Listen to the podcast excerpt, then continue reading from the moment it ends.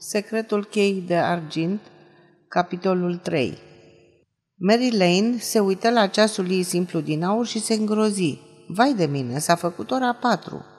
Mai erau încă vreo 20 de perechi pe ringul de dans al clubului artiștilor.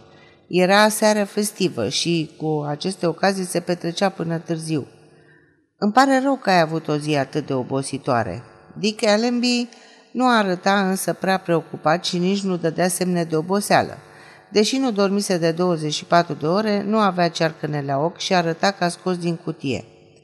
Oricum, mai salvat, spuse el în timp ce încerca să cheme pe unul din chelneri.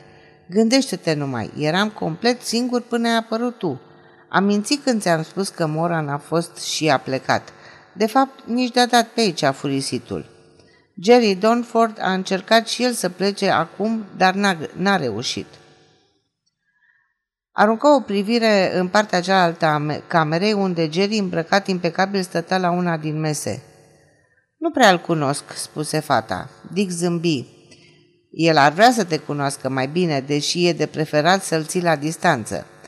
Jerry a lipsit toată noaptea, a plecat imediat după supeu și s-a întors de curând. Nu prea te-ai distrat la petrecerea lui Worth. Al naibii mai e și omul ăsta. Mike Hennessy a fost un măgar că te-ai invitat. Nu e adevărat, Mike e un scump. Bai un ticălos, unul simpatic într-adevăr, dar tot ticălos rămâne. Locul lui este de fapt în închisoare. Au ajuns în stradă și s-au oprit să aștepte un taxi. Când Dick Allenby zări o figură cunoscută. Iată uită, domnul Smith. Ce matinal sunteți! Ei, aș matinal, mă învârt de azi noapte pe aici. Își ridică pălăria și o salută pe fată. Bună seara, domnișoară Lane. Prost obicei barurile astea de noapte. Am o mulțime de obiceiuri proaste, zise ea zâmbind. Inspectorul șef Smith de la Scotland Yard avea o mulțime de admiratori, dar și de dușmani în același timp. Taxiul trase la scară. Dick îi propuse să o conducă până acasă, dar fata îl refuză și se grăbi să urce mașina. Drăguță domnișoară, spuse Surfoot, actrițele nu înseamnă însă nimic pentru mine. Tocmai vin din strada Melborough, unde am amendat vreo trei care ziceau artiste. Ați făcut o descindere, nu? Ei, mai nimic, replică Surfoot, tegeamăgit. Mă așteptam să prind peștii cei mari, dar am dat numai peste prebușcă. Numele de Surfoot, iute de picior, nu îi se potrivea deloc. Era de fapt numele său de botez. Tatăl său fusese editor și cu o lună înainte de nașterea copilului, fiind obsedat că Sorfoot, calul favorit al derbiului, nu o să câștige cursa, a pariat tocmai pe acest cal, sperând să obțină o avere. Dacă Surfoot ar fi terminat cursa învingător, răposatul domn Smith ar fi fost un om ruinat. Din fericire, calul a pierdut și, drept recunoștință, a pus noului născut numele nefericitului armăsar. Ieri am trecut pe la atelierul tău și ți-am văzut pușca. E cu aer comprimat, nu? Da, cam așa ceva recunoscut, Dick. Dar cine ți-a spus? Tipul ăla, Donford, al naibii om. N-am prea înțeles însă cum funcționează. Donford spunea că pui un cartuș, tragi și așa încarci pușca. Da, în felul ăsta se comprimă aerul. Dick Allenby n-avea chef să discute despre invențiile sale. Ar trebui să o vinzi la Chicago, spuse Smith plescăind din buze. Da, da, la Chicago. Acolo au loc șase crime pe săptămână, dar nu reușesc să prindă pe nimeni. Dick izbucni în râst.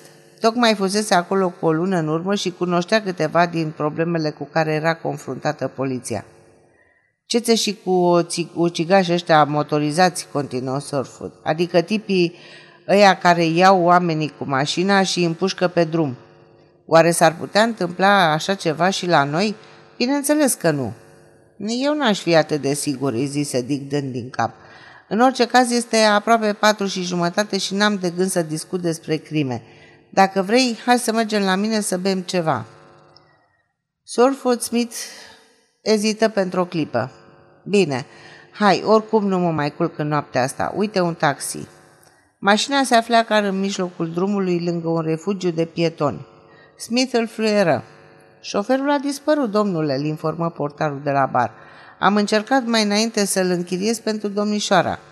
Cred că doarme înăuntru, spuse Smith și traversă strada în grabă, urma de Dick.